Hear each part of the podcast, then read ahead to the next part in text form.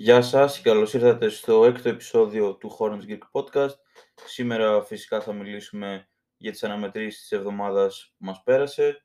Ε, σε αυτή την εβδομάδα, όπως ε, όσοι είχατε ακούσει στο προηγούμενο επεισόδιο, ε, είχα προβλέψει ότι θα κάνουμε είτε τρεις είτε δύο νίκες στις τέσσερις αναμετρήσεις που δώσαμε. Τελικά κάναμε τρεις νίκες. Ε, αρκετά ικανοποιητική εικόνα και δηλαδή μέχρι και η ήττα που κάναμε δεν είναι τόσο ανησυχητική. Υπάρχει ο λόγος, θα τον αναφέρω στη συνέχεια. Ε, okay, για να πούμε σιγά σιγά τώρα ε, στην πρώτη αναμέτρηση, η οποία ήταν απέναντι στους Pacers, ε, μέσα στη, στο Spectrum. Ε, άλλη μια αναμέτρηση χωρίς τον BJ. Ε, αναφέρω φυσικά ότι κερδίσαμε με 121-118. Ο Bridges δεν ήταν τόσο εντυπωσιακός να το πω. Τελείωσε με 14 πόντους, 6 rebound, 1 assist, ένα κλέψιμο και ένα block. Σουτάροντας με 4 στα 10, 2 στα 5 τρίποντα και 4-4 βολές και είχε και 3 λάθη σε 34 λεπτά. Εντάξει, δεν είναι κάτι το τραγικό, αλλά σίγουρα έχουμε συνηθίσει τον Bridges να κάνει κά, κάπως καλύτερες εμφανίσεις. Ο Plumlee ήταν τίμιος και βασικά θα μπορούσε να, θα μπορούσε να πει κανείς ότι έπαιξε καλύτερα από τον Miles Turner που ήταν το κύριο match-up του, δηλαδή τον έκανε outplay. Ε, τουλάχιστον όσο παρατήρησα εγώ τους δύο όταν ήταν ο Plumlee πάνω στον Turner και ο Turner πάνω στον Plumlee, δεν μπορώ να πω ότι ξέρεις τι, μου φάνηκε ότι τον διέλυσε ο Turner σε καμία περίπτωση. Μάλιστα μου φάνηκε ότι όντως έπαιξε καλύτερο ο Plumlee. Ε, πιο συγκεκριμένα ο Plumlee είχε 5 πόντους, 6 rebound, 3 assist, ένα κλέψιμο και ένα block. Στάρντας με 2 στα 3 και είχε και μίας δύο βολές. Σε 25 λεπτά, εντάξει, είχε και 4 λάθη. Αλλά να σου πω την αλήθεια, δεν τα παρατήρησα καν. Δηλαδή, εντάξει, θυμάμαι ότι έκανε ένα-δύο λάθη, αλλά όταν είδα μετά το μάτι ότι είχε 4 λάθη, λέω πότε, δεν, δεν το πήρα καν χαμπάρι δηλαδή. Ο Ροζίρ δεν ήταν επίσης εντυπωσιακός, εντάξει, πολύ μέτριο μάτι θα έλεγα. 10 πόντους, 5 rebound και 3 assists είχε, στάροντας με 4 στα 9, 0 στα 4 τρίποντα και 2 στις 3 βολές, όλα αυτά σε 23 λεπτά. Ε, γενικά ο Ροζίρ είχε ένα μέτριο, πώς να, πώς να το πω, είχε, για λίγα μάτσα έπαιζε μέτρια, αλλά θα δείτε πώς το βρήκε τον εαυτό του. Στα δύο τελευταία μάτς είναι πραγματικά παίζει στα superstar. Ωραία. Ο McDaniels ήταν, ok, okay, μια χαρά θα έλεγα. Ε, είχε 5 πόντους, 5 rebound, 2 assist και ένα block. Σουτάροντας με 2 στα 2 και ένα στα 1 τρίποντα είχε. Ε, αλλά είχε και ένα λάθος όλα αυτά σε 15 λεπτά. Εντάξει, δεν μπορούμε να ζητήσουμε κάτι παραπάνω από τον McDaniels βάσει του χρόνου συμμετοχής του κιόλας. Ο Κόντι Μάρτιν ήταν πραγματικά εξαιρετικός και φυσικά είχε εκείνο το εντυπωσιακό πόστερ κάρφωμα στον Μπιτάτζε. Τελείωσε με 12 πόντους, 4 rebound, 5 assist και ένα block Στάρτες με 5 στα 7, είχε ένα τρίποντο με μία προσπάθεια το έβαλε. Ε, μία στις δύο βολές, όλα αυτά σε 27 λεπτά. Ε, πραγματικά, άμα υπάρχει κάποιος παίκτης που μας έχει κλείσει το στόμα όλους, είναι ο Κόντι Μάρτιν. Δηλαδή, κανείς δεν περίμενε θα κάνει τέτοια πράγματα φέτος. Είναι πραγματικά τρομερός. Ο Νικ Ρίτσαρντς, εντάξει, δεν, δεν μπορείς να περιμένεις πολλά σε 5 λεπτά που έπαιξε, αλλά ok, okay, δεν, δεν μπορώ να πω ότι με ενθουσίασε. Είχε ένα πόντο, ένα rebound και δύο assist. Σουτάροντας με 0 στα 1 και είχε και μία στις δύο βολές. Όλα αυτά σε 5 λεπτά φυσικά. Εντάξει, τι να πω. Γενικά έχει μειωθεί κάπως ο χρόνος του τελευταία, αλλά δεν θα κλάψω κιόλας. Τέλος πάντων, ο Ισμιθ έπαιξε σοβαρά λεπτά, δηλαδή έπαιξε πάνω από 3, 4, 5 λεπτά ε, για πρώτη φορά μετά από πάρα πολύ καιρό και ήταν ok, αλλά θεωρώ πως στο τέλος που ο Μπορέγκο την είχε αφήσει μέσα, δεν θα έπρεπε να είναι μέσα, θα έπρεπε να είναι ο Λαμέλος θέση του. Ε, τέλος πάντων τελείωσε με ένα μπόντο, μία assist και ένα κλέψιμο, αλλά και ένα μπλοκ. Στάρτες με 0 στα 1 και είχε και μία δύο βολές και είχε και ένα λαθάκι. Όλα αυτά σε 11 λεπτά. Εντάξει, δεν ενθουσίασε, αλλά δεν ήταν τραγικός γενικά για παίκτη που τόσο καιρό τον κρατάς, πώς να το πω, κρύο, δεν μπορείς να περιμένεις πολλά. Οπότε ναι. Ο Όμπρε ήταν πολύ καλός, μου άρεσε η εμφάνισή του. Ε, τελείωσε με 16 πόντους, ε, τρία rebound, ένα κλέψιμο και τρία λάθη, όλα αυτά σε 30 λεπτά. Σούταρε με 6 στα 11, 3 στα 7 τρίποντα και μία στις δύο βολές. Ε, κάπου δεν αναφέρω ότι αυτή η νίκη δεν με ενθουσίασε. Ήταν μία από τις πιο, πώς να το πω, ε, δεν, όχι ικανοποιητική νίκη. Ήταν frustrating, δηλαδή συγχυστική νίκη να το πω, σε σύγχυζε. Ε, πραγματικά ήμασταν μπροστά με 25 στην τρίτη περίοδο, ήμασταν μπροστά με 19 ενώ έμεναν 4,5 λεπτά, 4,5 λεπτά και ο αγώνας κρίθηκε στο τελευταίο σου, στην τελευταία κατοχή να το πω. Εντάξει, δεν, δεν μπορώ να πω ότι είναι αποκλειστικά ευθύνη του Μπορέγκο, αλλά εντάξει, άμα χάναμε, εννοείται πως θα τον κατσάδιαζα μέχρι αύριο. Αλλά εντάξει, πάλι μια νίκη είναι νίκη. Ε, παίκτες του αγώνα, ε, ο Λαμέλο, σίγουρα, πραγματοποίησε μία από τις καλύτερες εμφανίσεις της καριέρας του. Ε, τελείωσε με double-double, βασικά σημείωσε double-double και τελείωσε με 32 πόντους, 11 rebound, 8 assist και ένα κλέψιμο, σουτάροντας με 12 στα 22, 4 στα 9 τρίποντα και 4-4 βολές και είχε και 5 λάθη σε 39 λεπτά. Εντάξει, δηλαδή πραγματικά τον έβλεπες και χαιρόσου να λες αυτό ακριβώς θέλω από το Λαμέλο. Ο Hayward ε, νομίζω πως είναι το τελευταίο καλό παιχνίδι του Hayward ε, γιατί όλη την άλλη εβδομάδα έπαιζε πολύ κακά. Τέλος πάντων, ο άλλος παίκτης του αγώνα λοιπόν ναι, ήταν ο Hayward. Ε, τελείωσε με 25 πόντους, 4 rebound και 3 assist, αλλά και 3 κλεψίματα και 2 block. Ένα commitment στην άμυνα τελευταία υπάρχει από το Hayward, αλλά επιθετικά θα δείτε πως το έχει χάσει κάπως. Ε, 9 στα 15, σούταρε με 9 στα 15, 1 στα 4 τρίποντα και 6 στις 7 βολές, όλα αυτά σε 31 λεπτά. Και ναι, προχωράμε λοιπόν. Μιλήσαμε για το match με τους Pacers και πάμε στην μόνη ήττα της ομάδας μας αυτή την εβδομάδα ε, απέναντι στους Hawks μέσα στην Ατλάντα με 115-105, άλλο ένα match χωρίς τον PJ. Ε, ο Hayward συνεχίζει λοιπόν να είναι ασταθής. Κακό παιχνίδι, πολύ κακό παιχνίδι από τον ίδιο. Βασικά όχι πολύ κακό. Κακό παιχνίδι θα πω απλά, εντάξει, δεν θέλω να είμαι υπερβολικός. Τελείωσε με 11 πόντους, 8 rebound, 4 assist, 2 κλεψίματα και ένα block. Στάροντας με 4 στα 9, 1 στα 5 από το τρίποντο και 2 στις 2 βολές και είχε και 2 λάθη σε 35 λεπτά. Εντάξει, δεν είναι πάλι κανένα τραγικό παιχνίδι, αλλά για παίκτη των 30 εκατομμυρίων πάντα έχεις μεγαλύτερες προσδοκίες. Ε, εδώ έχω γράψει ότι άμα είχαμε έναν πιο σοβαρό, άμα είχαμε ένα πιο σοβαρό πεντάρι, θα είχαμε κερδίσει αυτό το παιχνίδι. Ε, και θα δείτε μόλις πω τώρα που θα πω τα stats του Καπέλα και του Πλάμλι, τα στατιστικά τους, για ποιο λόγο το λέω αυτό. Λοιπόν, ο Καπέλα είχε 20 πόντους και 15 rebound, δηλαδή είχε double-double, και μία assist και δύο blocks, στάροντας με 10 στα 11 και είχε ένα λάθος σε 24 λεπτά. Απ' την άλλη, ο Πλάμλι είχε 7 πόντους, 2 ε, rebound, μία assist και ένα κλέψιμο, στάροντας με 3 στα 5 και μίας στις 4 βολές και είχε και δύο λάθη σε 20 λεπτά και φυσικά αξιοσημείωτο, αξιοσημείωτο ότι για άλλη μια φορά, ενώ βλέπει ότι οι βολές του είναι, ξέρω εγώ, ίσως οι πιο τραγικές ολόκληρο το NBA, προσπάθησε σε κάποια φάση να κερδίσει βολές. Δηλαδή έκανε fake και πήγε αποκλειστικά για να κερδίσει βολές και όταν το κάνει αυτό πραγματικά συγχύζομαι. Τέλος πάντων, ναι, μπορεί κανείς με ο... τώρα που άκουσε τα στατιστικά να καταλάβει το πόσο καλύτερα έπαιξε ο Καπέλα και μάλιστα αυτό το έκανε μόνο σε 24 λεπτά, ξέρω εγώ. Εντάξει, δηλαδή, τι να πει κανείς. Τέλος πάντων, ο Ροζίρ είχε άλλο ένα μέτριο που κακό παιχνίδι. Τελείωσε με 10 πόντους, 4 rebound και 4 assist, στάροντα με 4 στα 13, 1 στα 5 τρίποντα και μία δύο βολές και είχε και ένα λάθος σε 30 λεπτά.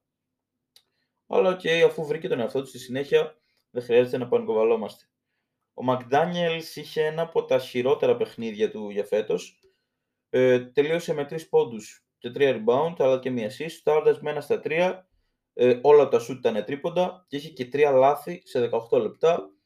Ε, Κυρίως λέω ότι ήταν κακό το παιχνίδι γιατί από έναν παίκτη που δεν έχει τόσο μεγάλο usage να το πω, δεν περιμένεις να έχει 3 λάθη σε 18 λεπτά. Δεν είναι ούτε ο Λαμέλο ούτε ο Bridges για να έχει τέτοιο, πώς να το πω, turnover, assist to turnover ratio, δηλαδή για μία assist να έχει τρία λάθη, αλλά ok, okay, ένα ματς.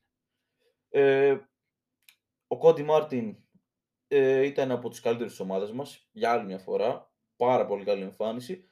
Τελείωσε με 14 πόντους, 8 rebound και ένα κλέψιμο, σουτάροντας με 6 στα 11 και 2 στα 4 από το τρίποντο. Ε, ναι, ο Κόντι Μάρτιν έχει γίνει επίσημα το νέο μου που λένε. Δηλαδή, ήμουν ανάμεσα σε αυτόν και τον Ούμπρε. Ε, όχι, είναι ξεκάθαρα ο Κόντι Μάρτιν. Ο Ις Σμιθ έπαιξε 7 λεπτά και δεν ήταν κακός. Ε, τελείωσε με ε, δύο πόντους και μία assist, είχε δύο δύο βολές. Όλα αυτά σε 7 λεπτά, εντάξει δεν ήταν εντυπωσιακός, αλλά μια χαρά. Ε, δηλαδή δεν μπορώ να πω ότι με ενθουσίασε, αλλά δεν έχω σε παράπονο. Τέλος πάντων, ο Ούμπρε δεν σούταρε καλά το τρίποντο, οπότε είχε ένα αρκετά δύσκολο βράδυ θα έλεγα. Τελείωσε με 8 πόντους, 7 rebound και 1 assist, στάροντας με 4 στα 14 και 0 στα 7 από το τρίποντο, δηλαδή 2, 2 τρίποντα να έβαζε, θα έφτιαχνε πάρα πολύ εικόνα του. Τέλος πάντων, όλα αυτά 27 λεπτά. Γενικά, λέω πως δεν με πείραξε τόσο αυτή η ήττα, γιατί παίξαμε με τους Hawks οι οποίοι είχαν τρεις μέρες ξεκούραση και εμείς βρισκόμασταν σε back-to-back.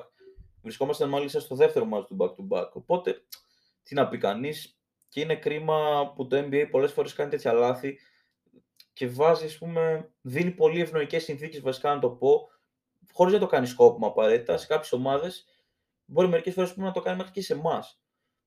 Και πολύ μη ευνοϊκές σε κάποιες άλλες. Στην προκειμένη περίπτωση, εμείς ήμασταν στην ε, μη ευνοϊκή πλευρά. Τέλος πάντων.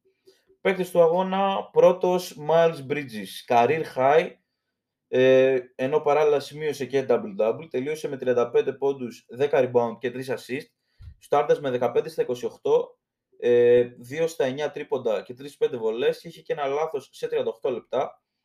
Και ο Λαμέλο, ο οποίος σημείωσε το τρίτο triple-double της καριέρας του, τελειώνοντας με 15 πόντους, 10 rebound, 11 assist, 2 κλεψίματα και ένα block, σουτάροντας με 5 στα 18, 3 στα 7 από το τρίποντο και 2 2 βολές, αλλά είχε και 2 λάθη σε 34 λεπτά γενικά, επειδή αυτόν τον αγώνα ήμουνα πραγματικά πτώμα και κολλούσε ο υπολογιστής, οπότε αναγκάστηκα να βάλω το μάτι στο κινητό, με είχε πάρει ο ύπνος. Και όταν ξύπνησα, okay, είδα την ήττα, δεν με πείραξε τόσο.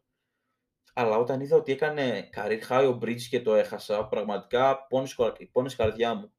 Γιατί όπως γνωρίζετε είναι ο αγαπημένος μου παίκτης αυτή τη στιγμή στην ομάδα και εντάξει πραγματικά είμαι ευγνώμων που υπάρχει στο roster και όπως θα δεις στη συνέχεια έκανε μία κοιλιά στα τελευταία δύο μάτς. Τέλος πάντων αυτά είχαμε να πούμε για αυτή την αναμέτρηση. Ε, και ήταν το πρώτο μάτς που με πήρε ο ύπνος πούμε, και δεν το είδα. Βέβαια την επόμενη μέρα το είδα σε επανάληψη, αλλά εντάξει δεν είναι το ίδιο, ήξερα το αποτέλεσμα. Ε, αλλά ναι. Πάμε μέσα στην πρωτεύουσα σε μια πολύ σημαντική νίκη, σε ένα πολύ ωραίο μάτς μέσα στους Wizards. Ε, νικήσαμε 103-109, άλλο ένα μάτς που δεν αγωνίστηκε ο PJ. Ο Hayward ήταν ε, ok, ήταν ε, ίσως το καλύτερο του μάτς από τα τελευταία τρία, χωρίς να πω ότι ενθουσίασε, αλλά ναι.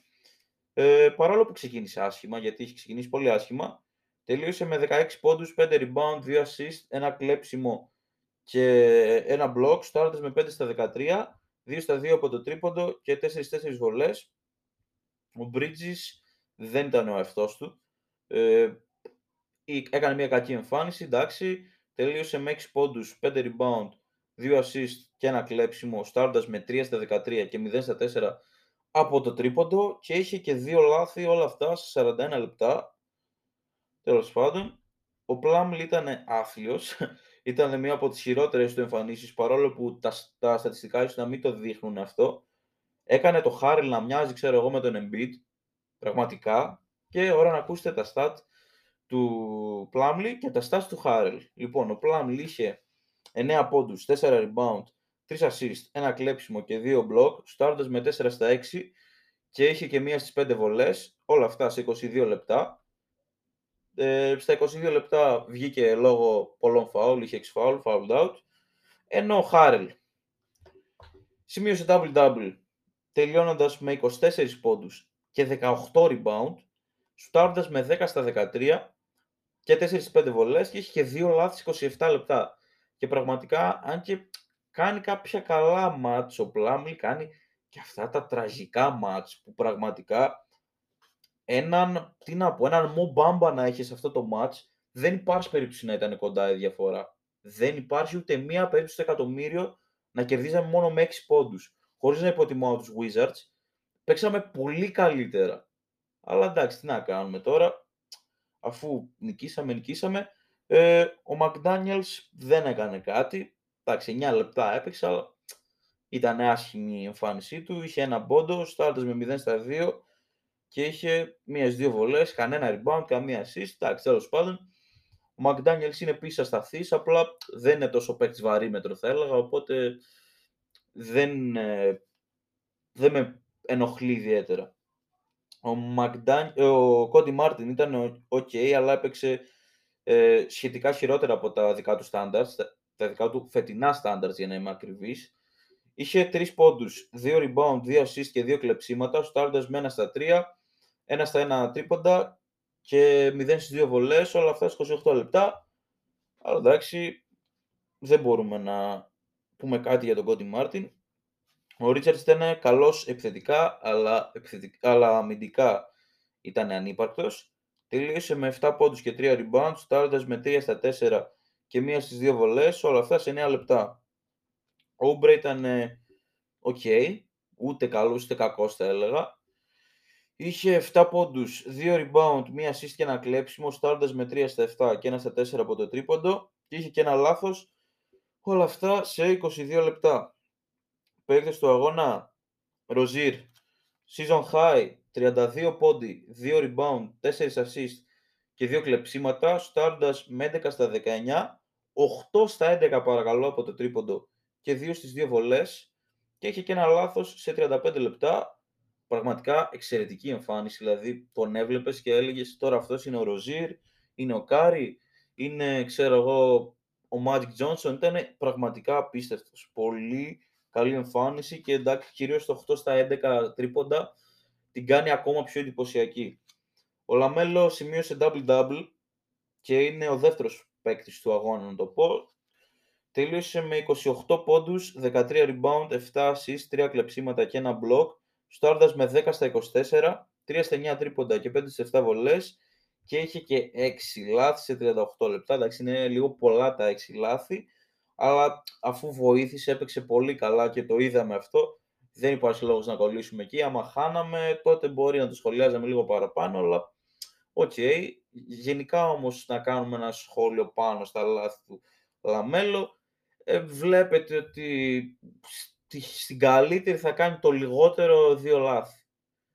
Αλλά ok, okay, it is what it is θα πω εγώ, θα το βρει αυτό, αν όχι φέτος τα επόμενα δύο χρόνια το πολύ. Και άμα δεν το βρει, εντάξει. Και ο Westbrook κάνει πολλά λάθη, αλλά θεωρείται all time great παίκτης. Για άλλη μια φορά, παραλίγο να χάσουμε ένα παιχνίδι που θεωρώ ότι ήταν ολοκληρωτικά δικό μας, ε, προηγούμασταν με 17 κάπου στα μέσα της τρίτης περίοδου και το μάτς άμα δεν, κάνα, άμα δεν έκανε εκείνο το κλέψιμο λαμέλο στο τέλος που οδήγησε στον Dagger τρίποντο του Ροζίρ, μπορεί και να το χάναμε. Και αυτό πρέπει να το διορθώσει η ομάδα όπως και δίποτε. Δεν πρέπει να βρούμε τρόπο να μην κλατάρουμε. Και πάμε στο τελευταίο μάτς της εβδομάδας, σε αυτό που ε, είδαμε ουσιαστικά χθες τα ξημερώματα μέσα στο Ορλάντο, νίξει η ομάδα μας 99-106. Ο PJ επέστρεψε επιτέλους μετά από μια απουσία 10 αγώνων. Ε, έπαιξε μόλις 6 λεπτά, αλλά okay, αυτό δεν είναι πρόβλημα. Πολύ θετικό το γεγονός ότι επέστρεψε. Α, και okay, δεν έκανε τίποτα, δεν σκόραρε. Είχε ένα rebound και ένα κλέψιμο, στάροντας με 0 στα 2 και 0 στα 1 τρίποντα και είχε ένα λάθος όλα αυτά σε 6 λεπτά.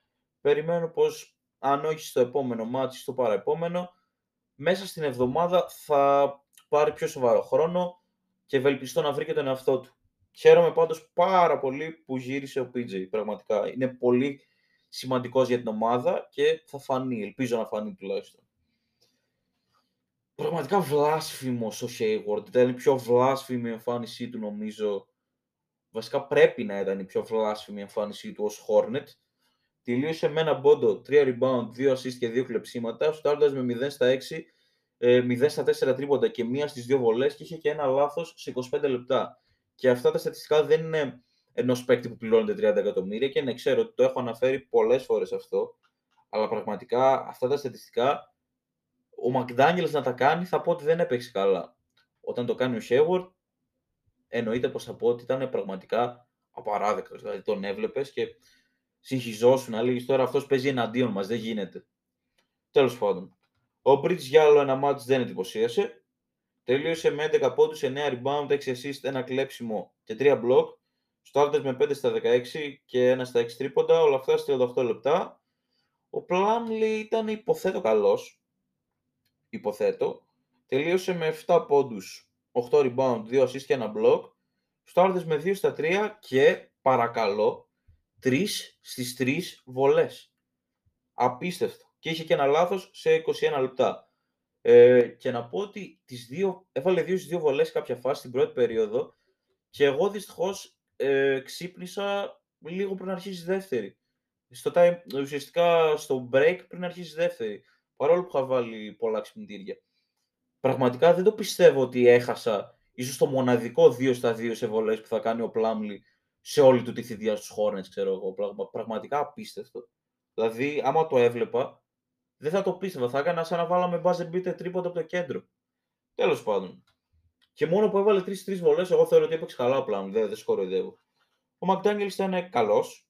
Τελείωσε με 7 πόντους, 7 rebound, 1 assist και ένα block.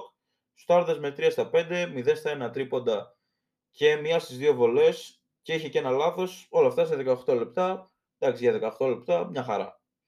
Μια χαρά και παραπάνω από μια χαρά. Καλά έπαιξε. Ε, ο Κόντι Μάρτιν είναι the real deal. Είναι πραγματικά πολύ καλός παίκτης και πρέπει κάπου εδώ να απολογηθώ για όλο το περσινό σλάντερ, για όλο το περσινό disrespect πάνω στο πρόσωπό του που εντάξει εν μέρει ήταν δικαιολογημένο γιατί έπαιζε άσχημα αλλά πραγματικά τι κάνει ο τύπος φέτος. Είχε 8 πόντους, 5 rebound, 6 assist, 2 κλεψίματα και 2 block, Stardust με 3 στα 4 ε, ένα στα ένα τρίποντα και μία στις μία βολές, Stardust, όχι, τι Stardust, το είπαμε το Stardust, και είχε και ένα λάθος σε 28 λεπτά. Δεν μπορεί κάποιος να αισθήσει κάτι παραπάνω από τον Κόντι Μάρτιν όταν βλέπει αυτή την άμυνα. Πραγματικά είναι με διαφορά ο καλύτερος μας αμυντικός και είμαι πεπισμένος πλέον. Δεν είναι κοντά του ούτε ο PJ ούτε ο Ούμπρε. Σε αυτό το τομέα φυσικά έτσι. Ε, ο Νικ Ρίτσαρντς ήταν OK. 7 λεπτά έπαιξε, άρα ναι, δεν μπορείς να περιμένεις κάτι τρομερό. Είχε δύο πόντους, τρία rebound και δύο blocks, σουτάροντας με ένα στα ένα και είχε ένα λάθος. Ο Ούμπρε ήταν κοντά στο να είναι ένας από τους δύο παίκτες του αγώνα, αλλά ο Λαμέλο έκανε κυριολεκτικά τα πάντα στο τέλος. Ε, στο τέλος, φυσικά, είναι και διπλή σημασία στο τι θα κάνεις. Ε, Πάντως είχε μια εξαιρετική εμφάνιση. 21 πόντους και 6 rebound. Τέλειωσε με, 20, με 21 πόντους και 6 rebound. Στάροντα με 7 στα 17, 3 στα 8 τρίποντα και 4 5 βολές και είχε και ένα λάθος 34 λεπτά. Γενικά χάρηκα που είδα μία, μία εμφάνιση πάνω από 15 πόντους να πω του Ούμπρε, γιατί τελευταία ας πούμε έβαζε 7, 7, 9, τέτοια standards είχε τελευταία. Παίκτης του αγώνα, για άλλη μια φορά ο Ροζίρ, 27 ε, πόντους, 3 rebound, ε, τελείωσε με 27 πόντους, 3 rebound και 5 assist, αλλά και 6 κλεψίματα που είναι career high για τον ίδιο. Και ένα block, starters με 11 στα 22, 3 στα, στα 11 τρίποντα και 2 στις 4 βολές. Και είχε και ένα λάθος σε 37 λεπτά, ε, κάτι πολύ θετικό για τον Ροζίρ, ποτέ μα ποτέ δεν κάνει πολλά λάθη. Δηλαδή βλέπετε το Λαμέλο, ε, έχει ψηλό usage και πάντα θα έχει στη χειρότερη, στην καλύτερη βασικά, το λιγότερο δύο λάθη. Ο Ροζίερ έχει 27 πόντους και ένα λάθος, αυτό είναι πολύ καλό και 5 assist ξέρω εγώ. Δηλαδή 5 assist to one turnover σαν assist to turnover ratio είναι πολύ καλό. Ε, και ο άλλος παίκτης του αγώνα ήταν ο Λαμέλο ε, και τελείωσε με 22 πόντους, 4 rebound και 4 assist, το και αυτός όπως και Ούμπρε με 7 στα 17, 4 στα 9 τρίποντα και 4 4 βολές και είχε και 2 λάθη, όλα αυτά σε 26 λεπτά. 26 λεπτά μόλις αγωνίστηκε ε, λόγω μιας χαζομάρας που έκανε ίσως για να εντυπωσιάσει, πήγε να κάνει άλλα ιούπ στον εαυτό του, αλλά εντάξει, ποιος είσαι, δεν είσαι κανένας δίμετρος. Και απότυχε, απέτυχε, νευρίασε κάπου εκεί ο Μπορέγκο, τον έβγαλε, εντάξει, μετά φυσικά ξανά έπαιξε, ήταν clutch στην τέταρτη και συνεισέφερε τα, συν, πάντων, συνεισέφερε τα μέγιστα στην νίκη της ομάδας μας. Ε, τέλος πάντων, ok, okay, ε, ήμουνα σωστός στο ότι προέβλεψα την προηγούμενη εβδομάδα, όπως είπα, το 3-1 και χάρω, χαίρομαι γι' αυτό. Ε, εντάξει, νομίζω ήταν λίγο δεδομένη χθεσινή νίκη ότι θα έρθει. Δεν παίξαμε τόσο καλά, αλλά και δεν, δεν γίνεται να παραπονεθείς, κέρδισες. Είχες άλλη μια εξαιρετική εμφάνιση του Ροζίρ. Βλέπεις ότι βρίσκει τον εαυτό του. Οπότε ναι, προχωράμε. Και να σχολιάσω λίγο τους αντιπάλους μας ε, για αυτή την εβδομάδα που μας έρχεται. Πρώτη είναι η Μινεσότα και η Timberwolves, οι οποίοι είναι μαζί με εμάς που έχουμε 7 νίκες στα τελευταία 8 μάτς. Αυτοί έχουν 5 συνεχόμενες νίκες και το ρεκόρ τους πλέον είναι 9-9 από εκεί που βρισκόντουσαν στο 4-9 και πιστεύω ότι αυτό το μάτς είναι πραγματικό derby. Θεωρώ ότι δεν κάνουμε καλό μάτς με τους ε, Timberwolves επειδή έχουν έναν dominant center και εμείς έχουμε το Mason Plumlee. ε, ναι, φοβάμαι πως ο Towns θα κάνει μάτς ζωής και εντάξει, δεν θα τον κατηγορήσω. Δηλαδή, άμα δεν έχεις match-up, γιατί να μην κάνεις ε, τρέλες; Και περιμένω πραγματικά ότι άμα κερδίσουμε θα είναι πολύ κοντά το match. Δηλαδή, δεν είμαι τόσο αισιόδοξος για αυτό το match, παρόλο που πάμε πολύ καλά τα τελευταία. Ε, μετά θα παίξουμε μέσα στο Houston που έχει ρεκόρ 2-16. Χθες τα ξημερώματα πήρε τη δεύτερη του νίκη απέναντι στους Bulls. Κανείς δεν το περίμενε. Εντάξει, δεν, δεν θέλει ιδιαίτερο σχολιασμό αυτό το match, παρόλο που έχουν dominant center, το Wood, πρέπει να τους κερδίσεις. Εντάξει, μιλάμε για τους Rockets. Έτσι. Αυτή τη νίκη τη θεωρώ κάπως δεδομένη. Μετά τα τελευταία δύο μάτς θα είναι λίγο πιο ζώρικα μέσα στους Bulls που βρίσκονται στο 12-17 μόλις μισό μάτς πάνω μας, δηλαδή έχουμε κόψει πολύ ε, τη διαφορά. Ε, εδώ για να είμαι ειλικρινής περιμένω ήττα, όχι επειδή ε, είμαστε πολύ χειρότεροι από τους Bulls. Δεν θεωρώ κάτι τέτοιο. Απλά είναι λες και πώς έχουμε, έχουμε εμείς τους Pistons που τους νικάμε κάθε φορά. Ε, κάπως έτσι είμαστε τελευταίο, τον τελευταίο 1,5 χρόνο με τους Bulls. Νιώθω ότι ό,τι και να γίνει, δεν πάνε να είμαστε στις 40, θα βρουν τρόπο να επιστρέψουν. Δεν, νιώθω λες και έχουμε κόμπλεξ κατοπτερότητα όποτε παίζουμε μαζί τους. Δεν, δεν μπορώ να το εξηγήσω με άλλα λόγια. Δηλαδή, οι περσινές ήττες, κάποιου και έτσι καταλαβαίνω, αλλά ας πούμε τα τελευταία μα με τους Bulls, δεν, δεν μπορώ να καταλάβω πώς τα χάσαμε. Ήταν χωρίς κίνητρο οι, οι, οι Bulls και εμείς κυνηγούσαμε, θυμάστε, το seeding σε 8η, 9η, 10η θέση, να μην βγούμε 10η ας πούμε. Και ας πούμε μία νίκη να είχαμε κάνει στα δύο μάτς που παίξαμε στα τελευταία 15 με τους Bulls, θα είχαμε βρεθεί στην 8η θέση. Αλλά εντάξει, τέλος πάντων. Γενικά ναι, δεν είμαι αισιόδοξος γιατί δεν πάμε καλά με τη συγκεκριμένη ομάδα. Μακάρι να βγω λάθος, δεν αποκλείω το ενδεχόμενο νίκης. Και τελευταίο μάτσο απέναντι στους Bucks μέσα στο Milwaukee, οι οποίοι βρίσκονται μισό μάτς πίσω μας στο 11-8. Εδώ είμαι λίγο πιο αισιόδοξος από ό,τι για το Σικάγο απέναντι στους πρωταθλητές. Στο πρώτο μας ματς φέτος απέναντι στους πρωταθλητές.